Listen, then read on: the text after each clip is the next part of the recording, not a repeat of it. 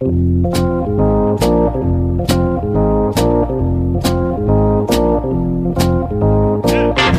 us a little bit about what you saw and, and, and being able to relay that message to Cora when you watched Kimbrel pitch and, and kind of help out so he wasn't uh, tipping his pitches. So tipping pitches, we hear about it all the time. People at home understand what tipping pitches is all about. It's amazing. And that's remarkable. We are recording this podcast on what is arguably I think I think you will agree with me, Bobby. This is the biggest day of the year for us. Uh, this Sunday that we're recording the the podcast on. Yes, I couldn't agree uh, more. Yeah, and and I'm not even talking about uh, the Super Bowl. Um, but as you pointed out to me before we started recording, today's date is uh, is two slash two slash twenty, which Yes. is just some some chaotic energy going on right there. Really wasn't sure where you were going with that one. you know, I wasn't really sure I was going to end up with the two. Uh, it's uh, it's Super Bowl Sunday, and What an I, occasion uh, to talk about baseball. what an occasion to talk about baseball. But I'm going to keep up our our tradition of what if baseball was another sport, or what if another sport was baseball. So, if the World Series, hmm say Game One or Game Seven, whatever one you want, if it had a halftime show, Oh, who do you think performs the 2020 World Series halftime show? is it who do I want or who do I think that baseball would land on? I, I was asking what do you think baseball will land on, but I'm but I'm also curious who you would like to see there. Okay, I I I mean J Lo would be good. I think Yeah. J Lo would bring some life. Obviously, brings an A Rod element into the It's fold, true. Which Yeah. baseball loves and hates at the same time. So J Lo would be good. I don't think that MLB would end up doing something that good because they're too busy tripping over their own feet. I think that they would probably be some like bad country artist, like Florida Georgia Line. Yeah, that's a good one. Baby, you're song. You make me want to roll my window down. Yeah, I was. Do they have I other was- songs? I- Florida I'm Georgia Line? Maybe not. Like, what do you like when you go to a concert? Do they just like Play that song over and over like, again? the whole time? You know, It's like, like- what else are you It's going like there if to you see? go to a Third Eye Blind concert and there, there's just a dude behind you just yelling, "Play jumper," and then there's like a dude behind him yelling, "Semi Charmed Live." I guess you kind of got to bury those songs at the end of the set, otherwise people are just gonna leave. What if people come late though? They know Yeah. that you're going to play it at the end. Yeah, true. Let's get Florida Uh, Georgia Line on this podcast. Yeah, so down. I was thinking it, that it would probably be like a pop artist who like is just like four we're four or five years too late on. You know, like I feel like Major League Baseball would put the Chainsmokers Yes, at the uh, I was at thinking the Super Bowl Halsey, halftime show. but yeah, Halsey's still hip though, right? yeah, Halsey's still like relevant and releasing music. I don't even know what the Chainsmokers are up to. I Maybe was like really- going, going back to high school or something. That like, sounded washed as it was coming out of my mouth. Halsey is still hip. I don't know. I still see her in commercials, so she's still making yeah, new no, music. she just right? released an album. Like she's still she's still on the charts. All I know is it would not be Billie Eilish. God no! Oh Can my Can you imagine gosh. Rob Manfred sitting there trying to rock out to uh, "Bad Guy"? He's like, I don't get it. I don't get it. I like that the songs are short, but I don't get yeah. it. Am, am I the bad guy here? Who's who is the bad guy in in this situation? And why does she keep saying "duh"? What are This some other obvious like, at all. what are some other like country acts that could play it? Is Garth Brooks like too my gosh! famous or emo or I don't know? Is it too intense? Like I don't it's know, not that- poppy enough? Yeah, that almost feels like too left of center, you know, because it has to be something that the majority of baseball's fans can be like, yeah, okay, I'm down with this. I think you have a bad read on the majority of baseball fans.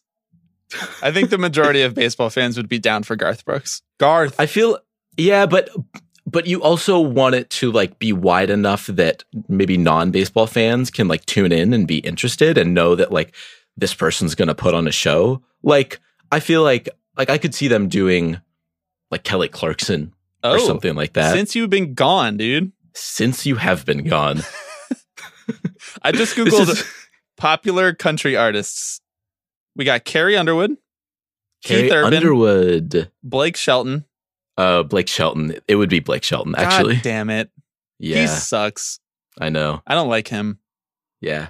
Honestly, they would they would run it back uh, their, with their Grammys performance and bring out Gwen Stefani. Based on well, I love Gwen Stefani. Yeah, We could I talk know, Gwen but- Stefani for, like- but you want to talk washed? 30 What? no. No. Hold on. What is what is? She, what do you mean? Hold on. what has she She's done good. lately? Is that I what you're going to say? More or less, yeah. Performed a bad song with her husband Blake Shelton at the Grammys. Are they really married? yeah, dude. Like legally married? I mean, are any sucks. celebrities legally married? They're just culturally married. They just signed a napkin. yes, exactly. They're like, we can throw this away if we want. Yeah. Uh, fuck, dude. I love Gwen Stefani. I love No. Doubt. yeah. Underneath It All came on last night. We were uh, we were chilling at the apartment, just playing some cards. Underneath It All came on. I know it's like not cool to say that someone's a band's most popular song is like the greatest song ever, but Underneath It All is a fucking perfect song. Yeah. I saw No Doubt in concert when I was in seventh grade. Gwen still had That's- it then. That was like twelve years ago. Yeah. Oh, I totally believe that. No, she's an she's an icon. I had the flu. I had like 102 fever, but I stuck it out. This is got- you do Paramore and No Doubt. do, man. Paramore Oh, and No Doubt. Wow, that is a bill. It was a great show. Yeah. I got dumped that night. Oh God. All worth but it it. was still a, it was still a great show. so Underneath you it go. all, it ended up fine. okay, we are going to talk about baseball eventually. Um, but before we do that, I'm Bobby Wagner, I'm Alex Baisley. and this is, I think, still tipping pitches.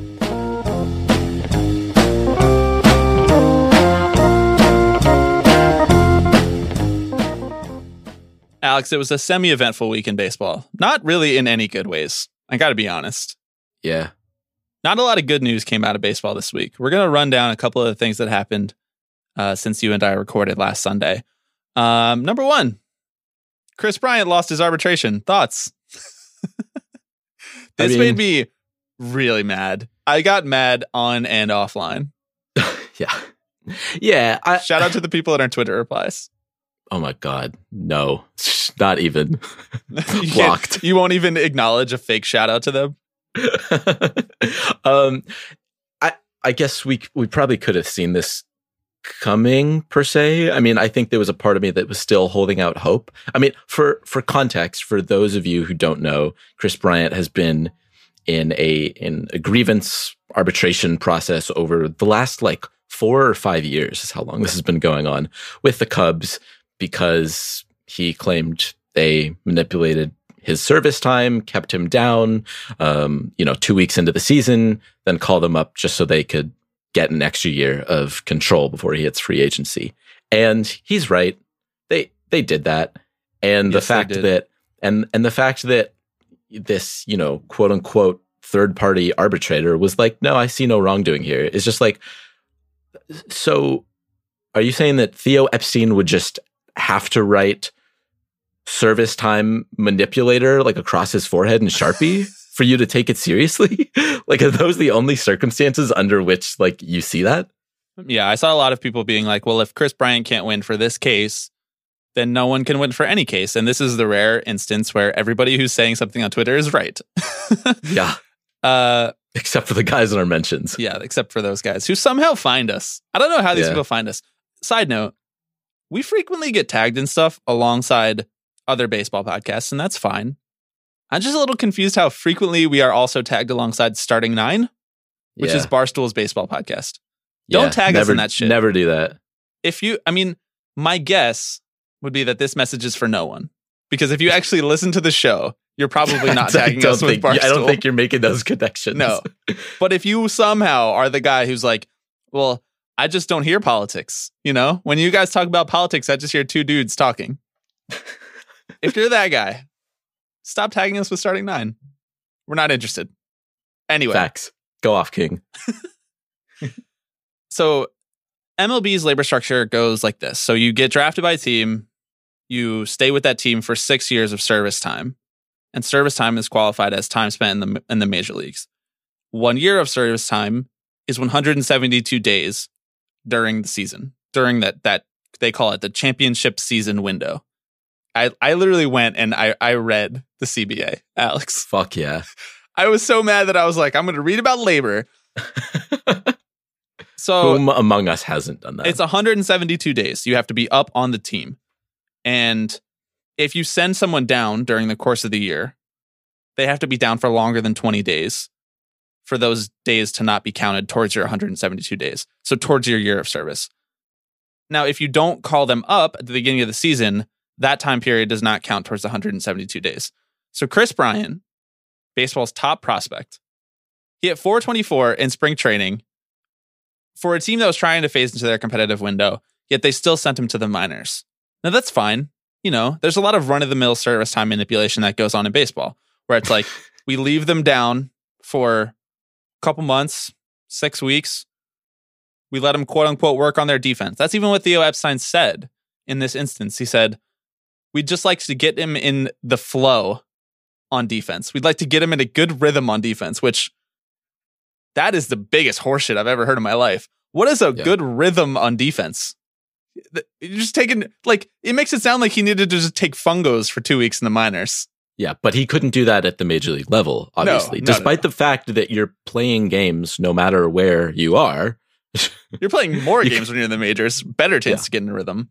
So they send him down. They call him up the day after. They call him up with 171 days left in the baseball championship year. So he is literally one day, 24 hours short of having a full year of service time.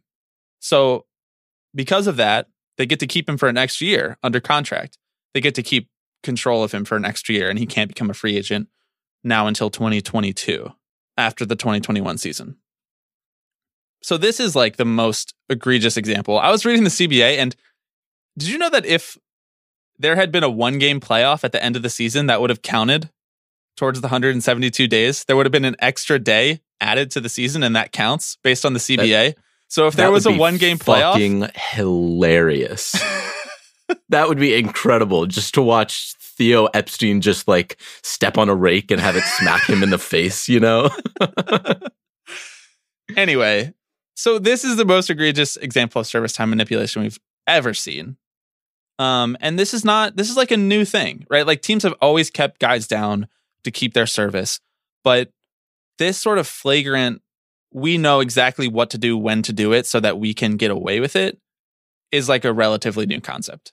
And I think that's why it frustrates us so much because there's a lot pe- there's a lot more people paying attention to these kinds of things now.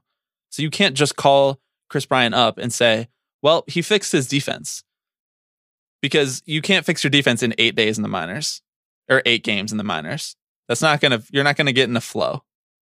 Unless there's I- something about baseball I really don't know.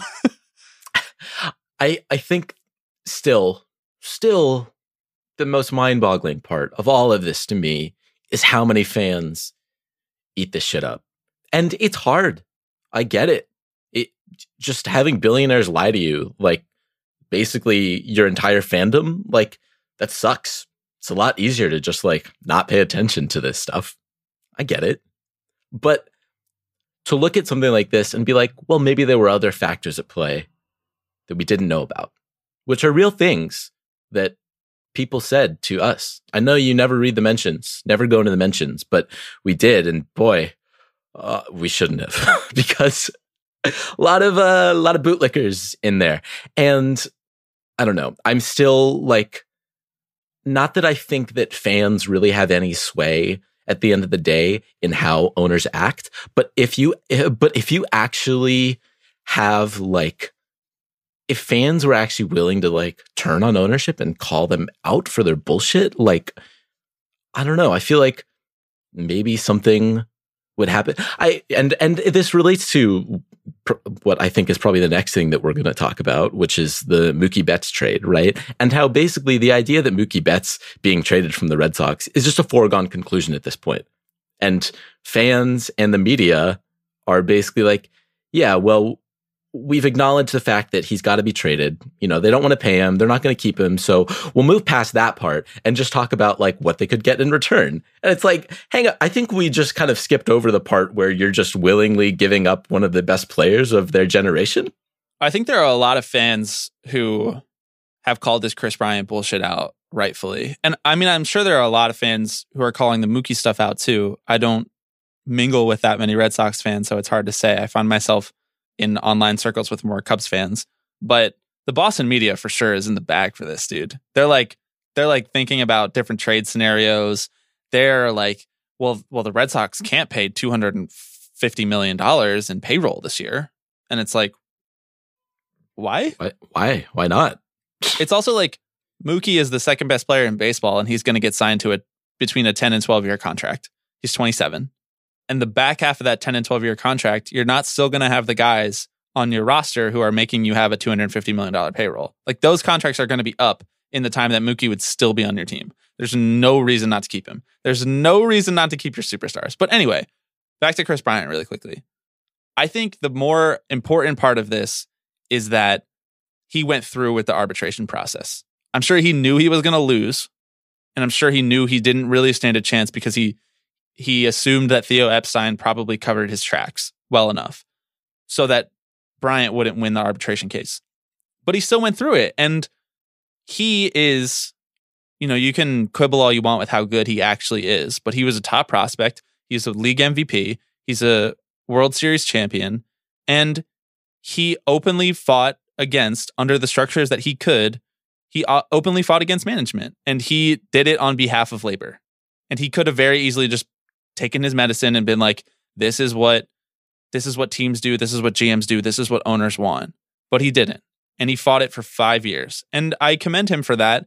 And I hope that this is the shining example that they used at the next bargaining table to be like, fuck you guys. We're not going to do this 172 day bullshit anymore. Because without us on cheap contracts, you have nothing. Without players on cheap contracts, owners are fucked. Because everybody who's under the age of 25 should be making five to 10 times as much as they're making based on their production. And the fact that owners are brazenly manipulating that rather than just like kind of keeping it on the down low just signifies to me that these people don't exist in the real world. Because if you really wanted to be, if you really wanted to manipulate service time and not get caught for it, you would just do it in a more benign way. But th- it's just like billionaires have to be flagrant about the fact that they can do whatever they want. And I appreciate that Kris Bryant, this Kris Bryant situation at least, has made this a public issue. Hell yeah. Comrade Kris Bryant. Viva la revolucion. I mean, Kris he's Bryant like lightweight radicalized, dude. he, I mean, he is. Yeah. Yeah. I mean, yes. You fi- like go fight a five year labor strife over a uh, over one clause in the CBA. That'll radicalize you, bro. Yeah, absolutely. If the dudes in our he- mentions had to fight a, a five year labor strife against the Ricketts, they wouldn't like the Cubs either. Kris Bryant said, not me, us, said Bernie 2020. um, speaking of not me, us, Francisco Lindor. nice. He uh he wants to remain a Cleveland Indian. He's trying to say not me, us, the team. I want to stay in Cleveland. I love Cleveland and I'm not here to be money driven. I want to be championship driven. But at the same time, he's like I need to make the right amount of money that I'm worth at least. He's like give me that. I'm not looking for the most amount of money I can possibly get. I'm looking for enough money to where it's what I'm worth. And uh, Paul Dolan's like, nah, nope, don't want to do that. Because if I give you that, then that means I have to give other people contracts to compete around you. Here's the here's the Francisco Lindor quote. He said, "I'm not money driven. I'm championship driven. I love Cleveland. I want to be here for a long time, but the right deal hasn't been presented." And that was from Camryn Justice on Twitter, who's an ABC News Cleveland reporter. What do we like? I just don't know what there is left to say because we have Kris Bryant and we have Francisco Lindor, and you mentioned Mookie Betts also, who, who we should also talk about further in depth. These the, you can't find three people who are not who are more deserving of a hometown big contract. You can't. These are like the perfect. They are the epitome of guys that you should extend for as much money as they want. Blank check. And and their owners and GMs are like, please find any way that you can to get rid of this generational superstar. I'm struggling to find something to say that you and I haven't already like yelled about a million times on this podcast that you and I haven't already yelled about like a handful of times on the podcast we're recording right now. You know, like all of this or on stuff Twitter feels, or in real life to anyone who will Yeah, listen.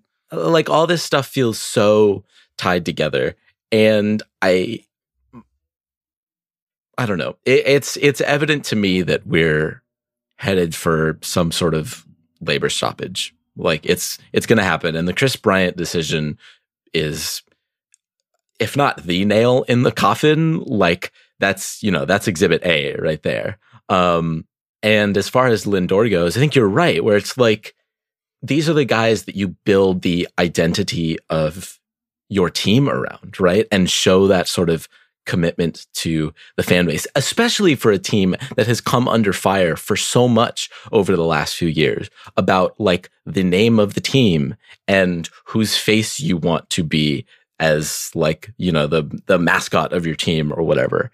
And I'm not saying that you should like run your team to like it's like PR crisis management or whatever, but like talk about a way to build goodwill and be like, yeah, you know what? We have fucked up a lot over the last few years. So you know what we're going to do?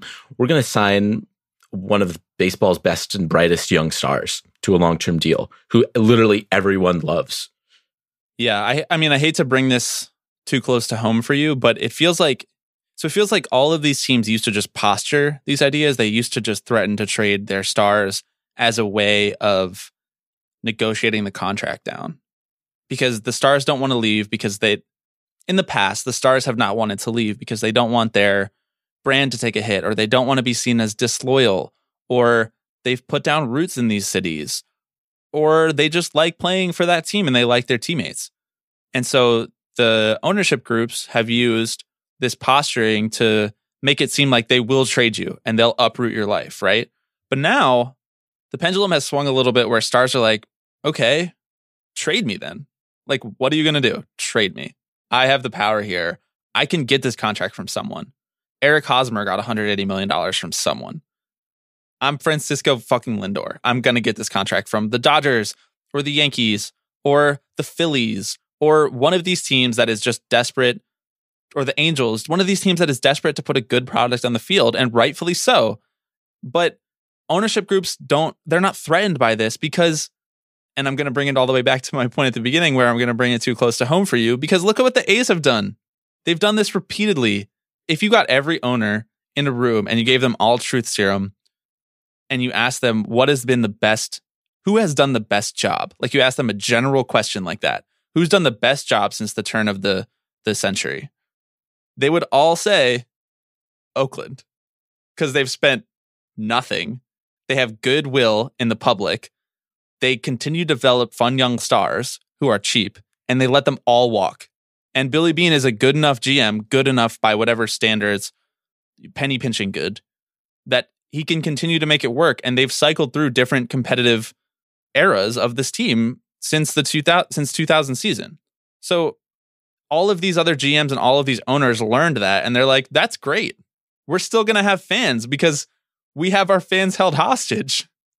Yeah, I I think that the the difference is that and I and I'm not There is diminishing I'm not, returns I'm not gonna, to it, I'm not gonna I'm not gonna I'm not gonna defend Billy Beane here, but what I will say is it almost to me feels like it's a game for him. You know, like he wants to like be the best that he can while still doing it under this, you know, like $80 million budget or whatever. Because the A's are year in and year out, always like much to my chagrin, they're always kind of trying to compete. You know, they're never really all in and they're never really all out. But even when they've just traded their stars, It's like they're racing, they're- but they won't use fifth gear. Like they'll only Yeah. use fourth gear. Yes, yeah, exactly.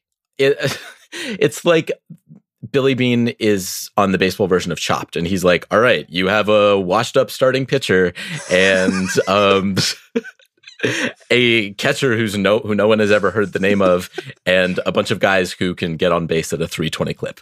And Build you have a the team. greatest third baseman in the league. yes, And exactly. you're like, this is Yeah. bacon. Great.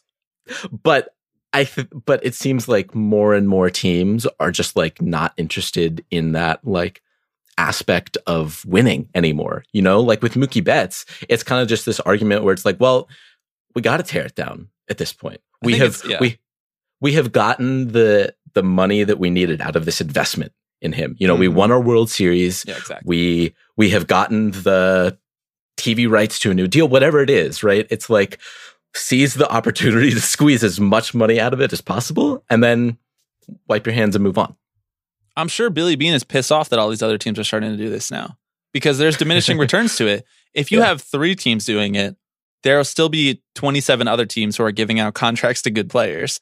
But if you have 15 to 20 teams operating like this, Yeah, if half the teams aren't interested in winning, what the what do you well, do? now 70% of the fans are pissed off as opposed to just just you, just Yeah. one thirtieth of the fans in A's fans. I mean, A's fans represent more than one thirtieth of fans because every time I go to a ballpark, I see a dude in an A's hat. Always a white dude, always glasses, always Yeah. a beard, dude in an A's hat. Yeah. every single time. Kings. And every, anytime you're with me, you're just like, hell yeah, baby, five one zero. Oh.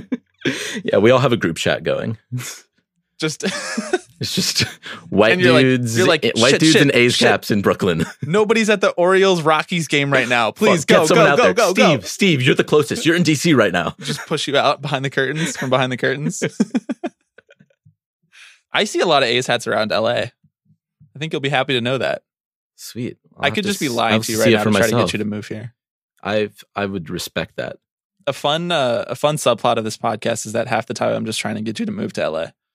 Yeah, I'm interested to to see the listener's perspective. Like, do you think it's effective or not? Do you think it's working? I really What- thought I had. say you, the listener. if Mookie comes here, what if they get Mookie and Lindor, and they re-sign Puig? Come on, man. Come on.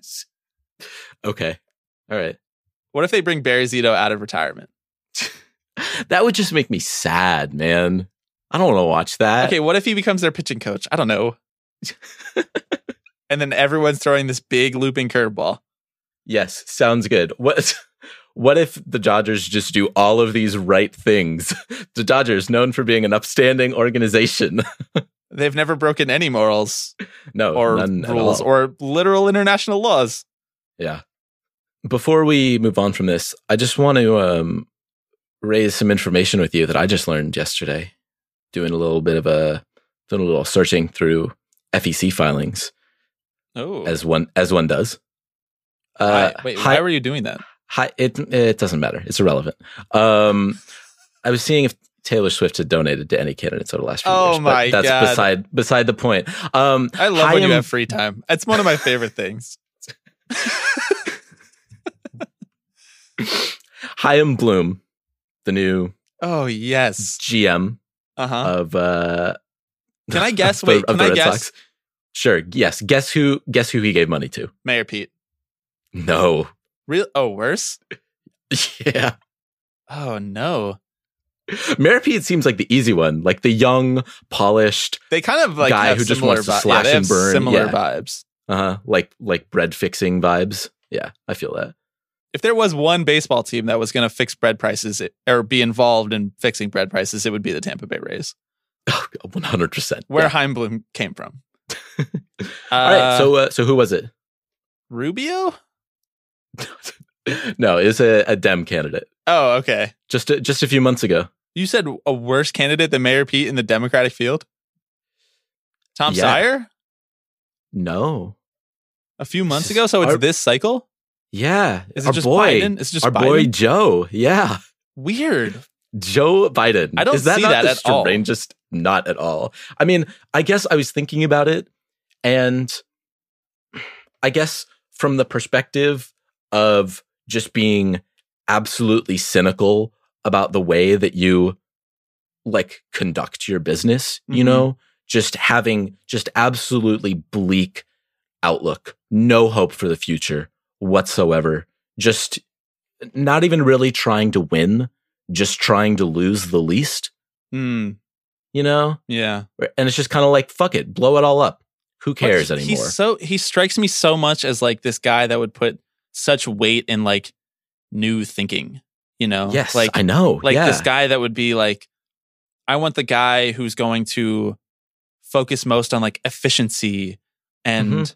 These systems of these algorithmic ways of running our world, which Yeah. would make me believe that he would either be into like Mayor Pete I 100 see the Mayor McKinsey. Pete support. Yeah. or like Yang, you know? Like I could Yes, I could yeah. totally see him being like swept into a Yang gang via Instagram ad.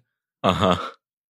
That's Yeah. really weird. And instead, he goes for the doddering guy whose brain is falling apart and Yeah, can't well- put three, string three sentences together. Here's the lane though. Here's the lane for that though is that if you pick the doddering dude who can't put three sentences together straight, you know he has a history of just letting shit fly right by him.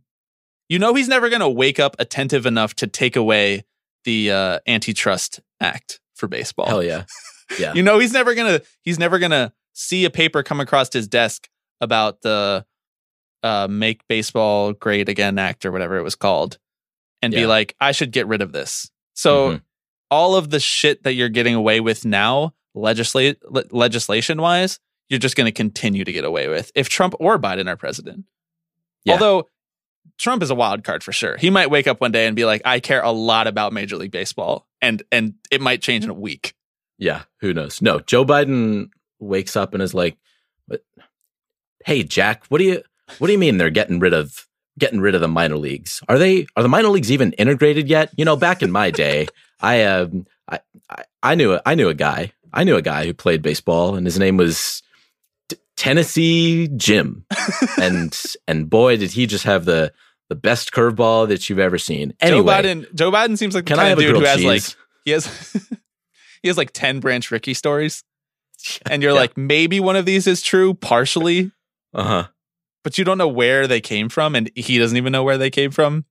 Yeah, It's like a lie that he's told so many times, and he's not sure what's true anymore. Yeah, one of those stories that like kind of changes every single time he tells it. And you're like, okay, there's something going on here. I think you just read this in a book and your brain is just mush and you think that this happened to you now. Joe Biden You know- definitely you know- read John Sexton's book. John Sexton, former president of New York University, big Oh, Branch Rickey 100%. fan. Yeah. Yeah. He was a Joe friend of the Biden's- Sexton family. Joe Biden goes around telling a story about how he was the first African American baseball player, how he broke baseball's color barrier. He's like, not many people know this about me. He's like, not many people know this about me, but I actually got dinner with Jackie Robinson the night before he broke the color barrier. And you're like, I can't refute it, Yeah. but also this sounds like bullshit. yeah. Okay, let's Meanwhile, talk. Ber- Bernie just wants the Dodgers back. Literally, oh my god, that that That's piece the in the Times. Yeah. Yeah. This is the only good headline that the Times has ever written about Bernie. Bernie Sanders wants the Dodgers back. Can we talk really quickly? Wait, now that we're on this tangent, Mhm. Bernie getting elected would be by far the best thing that could happen to baseball. Not even close. Not even close. Yeah, absolutely. Having a president that gives a shit about baseball and labor is like the biggest win for this podcast and lefty baseball fans online. Oh, absolutely. he's like, uh, we're getting rid of the antitrust. Uh, we are enforcing fair pay among Yeah. minor leaguers. That's The like, minor leaguers, you're unionized. yes, Boom. Snap, bang. snaps fingers. You have a union. incredible stuff. I have thought a not insignificant amount of times about what Bernie getting elected would mean, obviously for the world, blah blah blah, blah and for Yeah, labor in America, Yeah, but free for healthcare, whatever, fucking Major League Baseball, bro. We've leaned Yeah. fully into the art. Like we're like a parody of ourselves on this episode. Yeah, we really are. The thing is, like, baseball is like so insulated at this point. Like, I don't even know what would happen. You know, like, I, f- I feel like Bernie would make strides, but Dude, imagine Rob Manfred trying to go toe to toe with the president of the United States, Bernie Sanders. And he's got fucking time. Bernie, he's campaigning in Iowa trying to win the, the Democratic nomination right now, but still is like giving speeches about minor league baseball. Dude, he mm-hmm. has more time for minor league baseball than us. I know. And what are we doing? You're looking up who Taylor Swift has donated to on a Saturday night. You do what you got to do, man. You got you, you got to get to know your idols. Did you find anything? No, unfortunately not. Yeah, Because I just watched the new documentary. Taylor Swift does a lot of things, but she's not sloppy. No, she's not. I'm Yeah. sure she's still pissed off about the fact that people found out that she got carried out in that that roadie box. yeah, She's like, "Who let it? Who let it slide? yeah. She's smart. She Oh, is- She's savvy. I love her. Do you? Yeah. Oh, and Can we totally. get Can we get her at the halftime show then? The the seventh inning stretch show. oh, yeah. I could. I could see Taylor Swift Yeah, doing that. it's like this sort of like anodyne pop star that is inoffensive to many people. Yeah. But like almost- it's kind of offensive to some people, but inoffensive to enough people that Rob Manfred would be like, great. I almost feel like she's too big for that. You know, like I feel like when it comes to the like Super Bowl halftime show, it's usually stars who have kind of are like a few years past their prime. You know, like either I like cannot believe like- that you just slandered so many people who mean so much to me. No, no, Pitbull, no, no, It's there is no post That is the prime for Pitbull. Yeah, Mr. No, it's- 305. it's it's either like like like iconic music figures Mhm. um from you know Maroon history. Yeah, that's who I was thinking of. Sting. That was a weird Yeah. one. Sting. Wait, no, he did the Red Hot NBA Chili Peppers. Sting did the NBA All Star game, which was even weirder than him doing the Super Bowl. Yeah. Anyway, or it's like young Or- pop stars that are like not big, they're not like too expensive yet. Is that what I you're guess, gonna say? or I was just, or or like washed up pop stars. Maybe washed up is not the right way of framing it, but like, the and Beyonce I'm stands so gonna come for excited to see. I know they are. Yeah, the BeyHive. Fuck. Shit, this is I've slandered. On this I've day, gone too. two- I've gone 220. too far this time. I've watched Alex Spacely get canceled right before my very eyes. Yo, I'm stoked for J Lo and Shakira. That's all I'm gonna say. I'm excited. J Lo is amazing. Yeah, Shout out hustlers. I Way hope she brings Usher out. I sh- yes, I hope she brings out Usher, and he just goes, Usher, baby."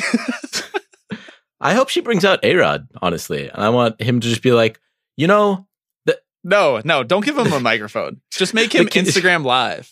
He'd be like, "I'm yes, out here." exactly. He's like trying to get J Lo in the shot, and she's like, "I'm performing," and he's like, "No, Yeah. just get in the shot real quick." But it, Yeah, yeah, he's he's the Instagram husband. He's just in the in the front row, just filming it.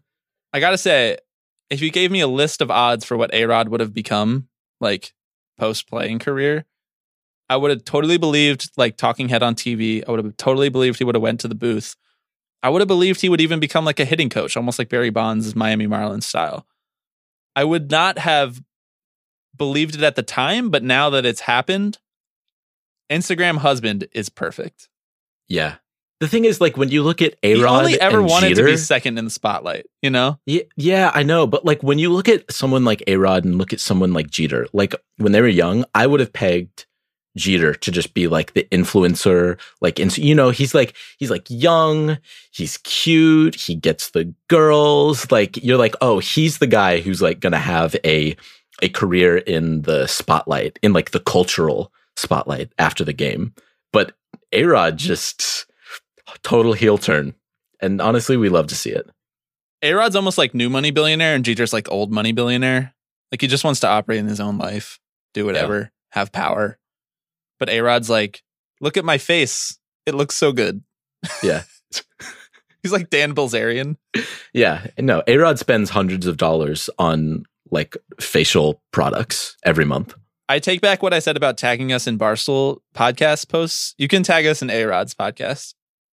Does he have a Barstool podcast? Yeah. You don't know about this? No. Should I play some right now live on Oh the air? Oh, God, is A Rod canceled? he's been canceled so many times. You know, Phoebe asked me a couple weeks ago, or like last week or whatever. She's like, if you get canceled once, you're canceled. But if you get canceled again, is it like multiplying negative integers? Like, do you get uncanceled? Yeah. Do you just become? Is there is there a point after which you're just like you're uncancelable? It's called the Core Podcast, like A Rod Corp. Corp? Core? A Rod Corp. The C O R P Yeah. podcast. Corp. Is it is it just like SponCon? It, no, it literally is SponCon for A Rod Corp. Tight. It's like a, it's like a leadership pod. You know, he's had oh like my God. he's had like yes. the Barstool CEO on Erika Nardini. Yeah. who was brought in to quote unquote clean up Barstool. Things are going well over there. Uh huh. Yeah. Damn. Go off, A Rod. I can't believe you didn't know about this. Yeah, I know. I'm. I've been. I've been too. Um, I've been too out of A Rod's world the last few months. I need to plug back in. I need to watch some more YouTube videos to get my head back in it. You know, you, you just brought up Jeter. It made me think the path that he's taken, and it worries me a lot, is like a little bit I want to be the commissioner of baseball. He, uh, I would not rule that out for him. And I don't think I would like it. Oh, I wouldn't like it either. No. based on how he how the boss runs things in Miami. Yeah. The thing is, I feel like part of the problem is that he hasn't really done anything good in his post playing career. And like, I'm Yeah, not saying that. Did Bud Selig do anything good? He's fucking ruined the Milwaukee Brewers. Yeah, I know. In order to be commissioner of baseball, you either have to have been an assistant commissioner of baseball or you have to have a track record of ruining a franchise. That's it. You don't have to do anything. Derek Jeter is like, you know what his approval rating is? It's way higher than anyone that we can name right now. Where do you find a Derek Jeter approval rating? Who I is doing in- these polls? in general? Like if you did a if you did a the, the the Des Moines Register isn't sending out. if you did a Des Moines register poll of different baseball figures, Jeter would win. yeah, Plant that seed in your head and think about that. Another guy that would be high up on this list is well, a couple guys that we want to talk about before we before we move on. We've gone a little long on this first segment here, Alex. couple guys in the news this past week. Dusty Baker, new manager of the Houston Astros. Um, I don't I mean I don't have a ton to say about this, but I do want to ask you, is this like a really craven hire? Like are they using his good public will as like a year of defense against bad PR? yes, they are. Okay. That's why they gave him a one year deal, and then on top of that, a one year team option. Mm-hmm. So it's with like a buyout, right? So like it's basically just a one year deal. They I don't think they're expecting any internal cultural change. Dusty Baker, good guy. Really like him. Great guy. Want want the best for him. It's really unfortunate that the only way he can get another managerial job is for a team that needs good PR at the moment. yes, seriously. Um, and then the last thing, speaking of future commissioners of baseball, want to pour one out for my boy Curtis Granderson. Longtime listeners of the podcast will remember that uh, we created a, a presidential cabinet of baseball players, and Grandy was at the top of the ticket. Now that doesn't necessarily mean that you would be suited to be commissioner of baseball, but I do think that Curtis Granderson would be a fantastic commissioner of baseball. 100%. Oh, you heard it here first. The campaign starts now. Grandy for commish.com. You can go sign up if you want to um, come knock on doors with us. We're going to be obviously starting in Iowa, um, but we plan to expand our operations very soon. We uh we need some slogans. What's our slogan I don't for know. the campaign? We shouldn't rush it. You know, we need to market test those things. True. I Uh, mean, do you think we should pass out flyers at ballparks this year? Grandy for commissioner. yes, we should. This This, is is, actually- this would actually be a great bit. It'd be a good mean, viral already- marketing thing for you and me. Yes, yeah. I mean, he already kind of has a slogan baked in, and you know, his. I mean, his whole thing is like he's the Grandy man. Yeah. and the Grandy man can. Yes. So like, The Grandy man can. That's it right there. yeah, or just yes, he can. You know, just totally crib something from Obama. I'm fine with that. Yeah. He, Obama doesn't own phrases. No. We can build on that. Yeah. Love to build on Obama's legacy. Yikes. Yeah. Shouts out to Curtis Granderson. Honestly, come on the pod. Talk about your water drinking habits. Oh my god. Talk about- TBT. Talk talk about your future and like what comes next for you. Yeah, I'd love I to wanna- see what I comes next know. for him. Yeah. It's uh it makes me sad that he's retired, but I do think like it would make me sadder to just watch him bounce around to like bad team to bad team. Like he spent some time on the Marlins and stuff and um I like to remember him closer to his prime in Detroit and New York where he was just he was like a I mean he's like a four tool guy, you know? It's not Yeah. doesn't have a great arm in the outfield, but everything else is really solid. Yeah, he doesn't he doesn't have a hit, great hit tool either, I guess, but Not anymore. three and a half. Three and a half tools. Three and a half tools. I mean, Didn't the thing about anticipate us is, to give like our scouting report of Granderson, but here, that's where we are.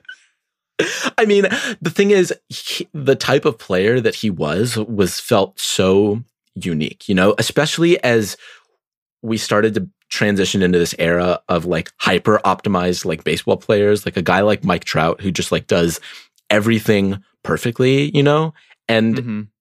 Granderson's like his stance, the way he threw the ball, everything felt, you know, almost like almost in that Hunter Pence kind of way. I'm like, this probably shouldn't work the way you're doing this, but it does. And it's incredibly enjoyable to watch.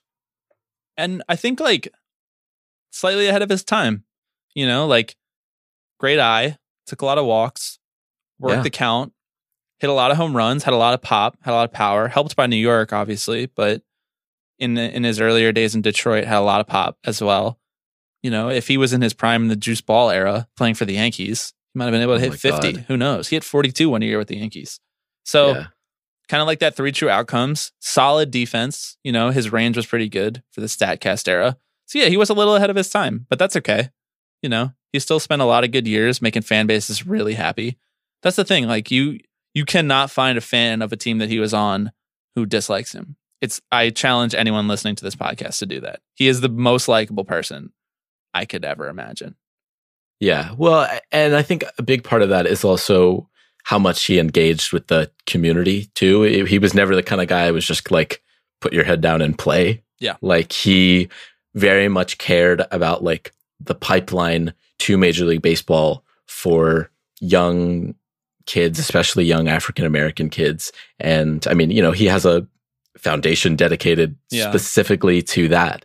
And Championing so, baseball in urban areas. Yeah. yeah, yeah. Um, so I think that was a really big, that's going to continue to be a really big part of his legacy. And I'm hoping that there are other players out there who take that torch. Imagine having someone who had five percent of his his give a shit about baseball as the commissioner. That'd be great. It'd be great. Wouldn't that be tight? Yeah. It would be sick.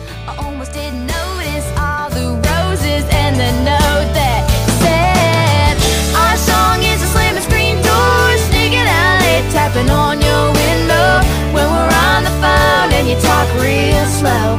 Cause it's late and your mama don't know. Our song is you. The first date, man, I didn't kiss her and I should have. All right, Alex, we're gonna get out of here in a little bit, but before we do, we're gonna do something that we started last offseason and didn't really keep up during the season, but we're gonna try a little harder this year. Uh, and that is we're gonna draft, not draft. We're going to randomly select new teams for us to root for this year. So you are an A's fan, I'm a Mets fan. I have adopted the A's, you have adopted the Mets. So those two teams are out of the running for this. But what we're gonna do is we're gonna put a number in a random number generator and we're going to find a new a team to uh, invest in this year. We're great. We're increasing our odds of seeing quote unquote our team win a World Series. I think we need to um to up our engagement with this segment over the course of the next year.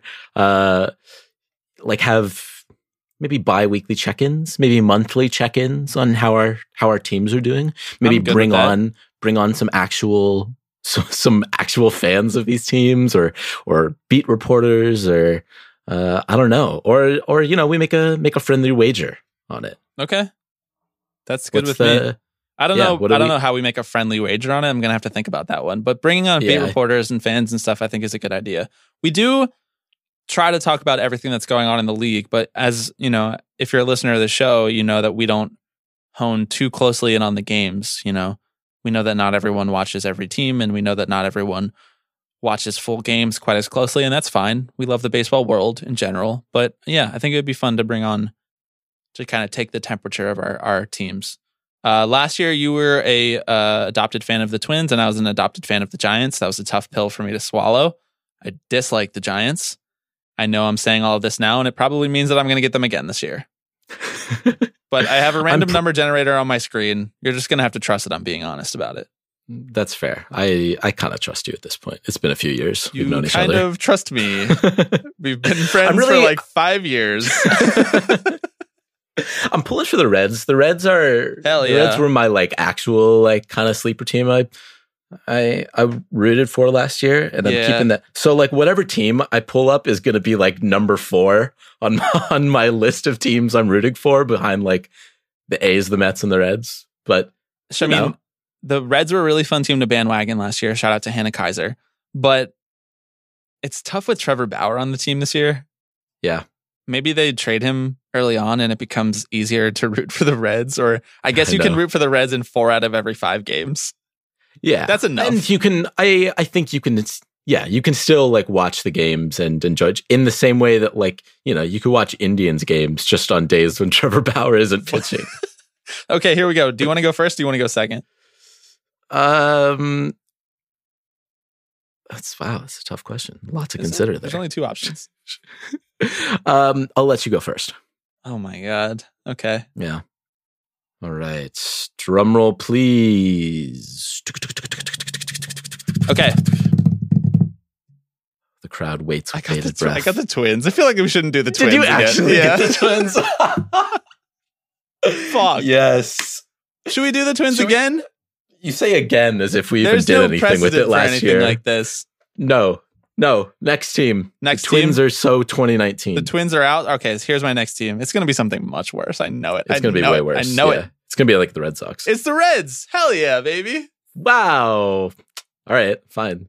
Are you mad? Kind of. Yeah. All right. Are you ready for yours? No. Rays. Ugh, really? Yeah. Huh. That's Okay. that's a kind of a downer. Not gonna lie. yeah. Yeah. But a bit of a downer, but I'll I'll make it work. It's gonna be complicated. So let's uh let's talk about our teams. What are you most looking forward to uh, watching on the on the Reds in 2020, Bobby? I want to say really quickly though, before we talk about this, this this random number generator that I'm looking at, it so it gives you one through thirty, and I just chose the number one. It gives you one with the team name next to it, and I chose number one for. That's how I determined it. Um, but cam- coming in second for you was the Twins, and coming in third was the Reds. So I don't know if this is the greatest shuffler. Who shuffled these cards? Fourth was the Tigers, dodged a bullet there, and fifth was the A's. So, you know, dead last was the Astros. So it was fucking woke Hell that yeah. way. It was so woke. Okay, what am I looking forward to for the Reds this year? Um, days that Trevor Bauer doesn't pitch. Uh-huh. Sonny Gray, for sure. I uh I bet big on him last year in fantasy. I took him really early. He was like one of the first pitchers that I took, and everyone was like, "Oh, you fucking idiot! Sonny Gray fucking sucks, dude." And I was like, "No, he doesn't. He was just in New York, and they wanted him to throw stuff that he wasn't good at throwing. So fuck you guys." And guess what? He had a great year. Uh, so that's fun. Luis Castillo, very fun young pitcher, throws very hard. I appreciate him. Yeah. I hope he is actually good this year. That'd be cool if he had a good year again. He could not find the plate last year, but that's okay. He has the same name as former Met Luis Castillo, the guy who dropped a pop up against the Yankees that I will never forget. So I'm hoping to maybe cleanse the Luis Castillo file of my memory and have a good one. Yeah. Uh, I don't know. Michael Lorenzen is cool. He was a two way player and now he's just a reliever. You literally you also haven't mentioned the most obvious name that you get to now root for. Joey Votto. Yeah. Yeah. I'm really, I'm, I am a little worried. I have to say that he's like just bad now. Yeah. he did not have a great year last year or the Yeah. year before that. No. But it's not all about being good, you know? Sometimes this is just about being fun. exactly. In all seriousness, though, I have the existentialism of Nick Castellanos and I have the pure young baseball joy of Nick Senzel, Hell yeah. one of the top Eugenio prospects in baseball. Suarez. Eugenio Suarez, who just decided he was like, nah, I'm, I'm just going to hit 40 home runs. Yeah. Okay. Yep. Sure. Go off, King. uh, they're they're fun. Uh, I have to say, Phoebe is Phoebe. My girlfriend is from Northern Kentucky, right next to Cincinnati. She's from Florence, where the Florence Y'alls are. So this is this is great. I already have a Cincinnati Reds hat for this reason, and I've already been to Great American Ballpark. Which side note, Great American Ballpark is SponCon. I thought it was just one of the few stadiums that had a name that was like USA, but it's not. It's like a bank or something. That's fair. Could be worse. It's better than like Wells Fargo or like God forbid, you know, like like, it's better than a team naming their stadium like the Chase Center or something like, Or that. City, you know, like Citi Field, yeah, Citi Field. CITI. Okay, the Tampa Bay Rays go off. I am stoked. They was such a fun young core. 1st of Mhm. all, Wander Franco, one of the best prospects in baseball, extremely fun. He's obviously a couple years off, so by the time he comes up to the major leagues, I'm I'm artificially not going to be rooting for this team anymore. But you know, but um, they Yandy Diaz, who if he stopped trying to hit ground balls, could hit like 70 home runs, Yep, which is dope. he's like Jose his- Canseco without the steroids. Yeah, exactly. His arms are just tree trunks, straight up. Just Yoenis Cespedes reincarnated. And uh and Ji-Man Choi is a big boy first baseman who I love. Uh, who else? Brendan McKay. Brandon the, Lowe. The, the Brendan McKay two way superstar potentially. Mhm. I get to root for a two way player this year. You're missing a couple big ones still. Well, that yeah, that doesn't even. That's just the the offense. There are obviously some that pitching staff is stacked. Yep. I mean, Charlie Morton, Blake Snell, Tyler Glasnow, um, is Even Chirinos. is really is really good. Chirinos They is good. Trevor they have Richards this um, year trying to I- revive have- his career. They have uh, Brent. They have Brent Honeywell, Yeah. another, another top pitching prospect. I He's mean, incredible. the Rays are like low key kind of loaded with some intriguing young talent. Lots of like former top prospects who like other teams just wanted to offload. You know, guys like Brent, uh, Austin Meadows and Mike Zunino, who's Hunter actually Renfro. who's good. Uh, I have to say, Willy Adames is a boatload of fun. Yeah, He's really underrated in terms of like fun young shortstops that we talk about. Totally. He's only 25. And I, I love dudes named Willie. I feel like that's a really good baseball name. Yeah. And then can I submit two Jose's who are really fun for you next year? Oh my god, I was just about to say Jose Jose, Jose Martinez, Martinez. who is a weirdo. Cafecito.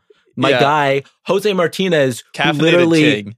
sells coffee. He has a coffee brand, and But also- I'm, I'm gonna I'm gonna go buy it. I think and do a review on the podcast. in in in line with what you were talking about with Curtis Granderson is he definitely does not play quote unquote the efficient way. His swing is ridiculous. He flies open every time, but he gets bad on ball and it's really fun to watch. And then uh, my other submission, my other Jose submission is Jose Alvarado, who has the nastiest the nastiest arm side action of anyone in baseball. That may be a wonky term to use here, but his fastball literally it's like magic the way that it There- moves. Their, their bullpen is kind of unfair. They have four pitchers who are listed as closers. Come on. Yeah, what Nick Anderson, Diego. Yeah, Diego Castillo, Alvarado, Emilio Pagan. Yeah, I mean, even like Jalen Beeks was like closing Yeah. for the Red Sox for a little bit last year. I mean, the Red Sox bullpen was a train wreck, but I mean, yeah, what you get with the Rays is like kind of a shrug in strategy, which is cool. You know, like maybe they're gonna do the opener shit again. Who knows? Why not?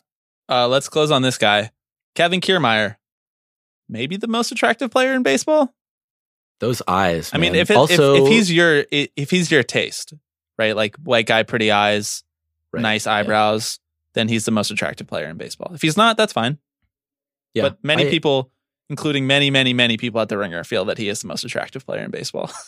interesting. Kevin Kiermaier also known for um, just lubing up his body before uh before a cold baseball game early in like 2018. That will Yeah. forever stick with me. he's just Just lube on the entire body. body. He also makes a lot of really fun diving diving plays. Yeah, also good at baseball is Yeah, another just- thing. yeah, that he- he can't hit for shit, Arguably third okay. third on the list. It's okay. Damn, dude, we just talked about baseball for like 15 minutes. That's know. wild. I know, I haven't good. done that in so long. It feels really good. I cannot just- wait for baseball to to come back. Amid amid all of the, like the shit that has gone down over the last few months and like it feels like every day it gets harder and harder to be a baseball fan but like when you just watch the game and you watch the players there's like a little spark inside you know and i'm like Mm. oh that's that's why i that's why i hang in there There's something in the air, man. It's been really nice in LA. I've been yesterday I was over uh kind of by Dodger Stadium and there's just like this frisson in the air where I just like it gets me going again. The idea of going to Dodger Stadium and sitting in the cheap seats and getting a Dodger dog and getting a Dude, fourteen do you live in LA? beer. where do you live Hey, do you go man. to, do you go hey, to dodger games Hey, stop. are you on the west coast wow is it sunny where you are It's really nice. It's really nice here.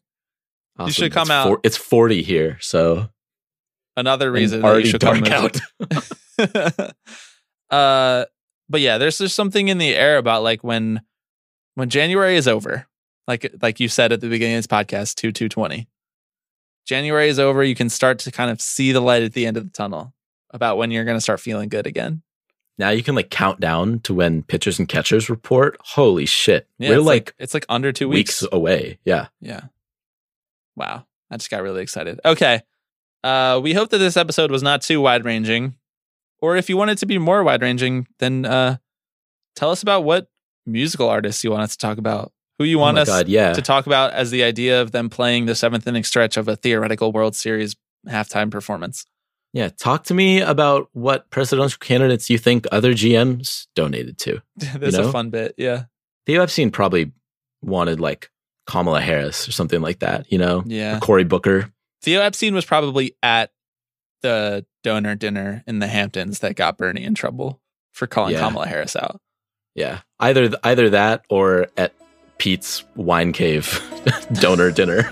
Loving him is like driving a new Maserati down a dead end street.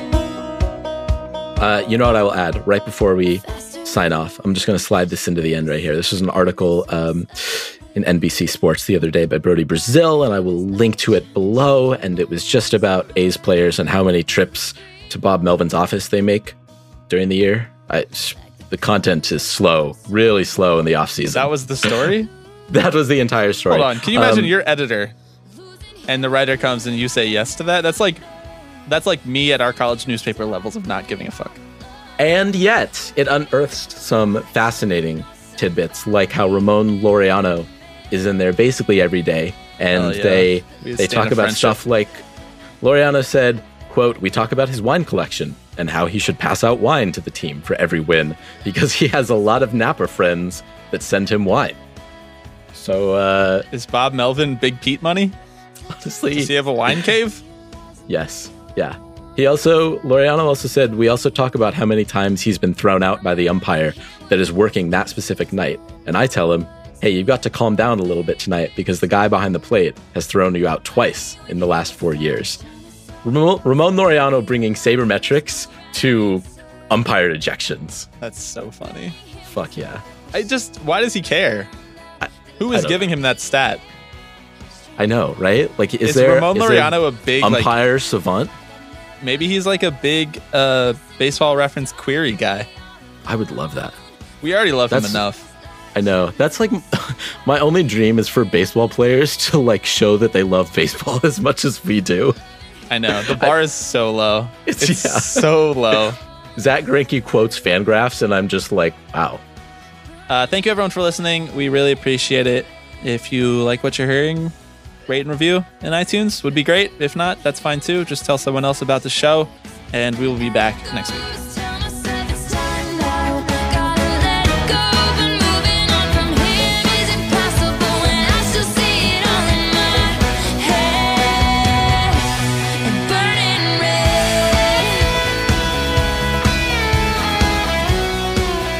That's all true. I did get dumped, and I did have 103 fever. Yeah, no, I believe it. I got dumped That's over brutal. text. Oh god. It was like right after Paramore went off. wait, in between so this band, in between the sets. was was the person with you at the concert, or No. were you just at? I gotcha. I okay, was 'cause at I the was gonna be like. I was gonna be like, damn, that's a brute. Why would you want to break up there? Why would you take someone to a concert and then halfway through be like, nah, not feeling it? No, I was at the concert with my mom and sister, and my sister's friends, Gotcha. and I got dumped over text. And Tough you're beat. like, man, I really am in the business of misery. Like this is just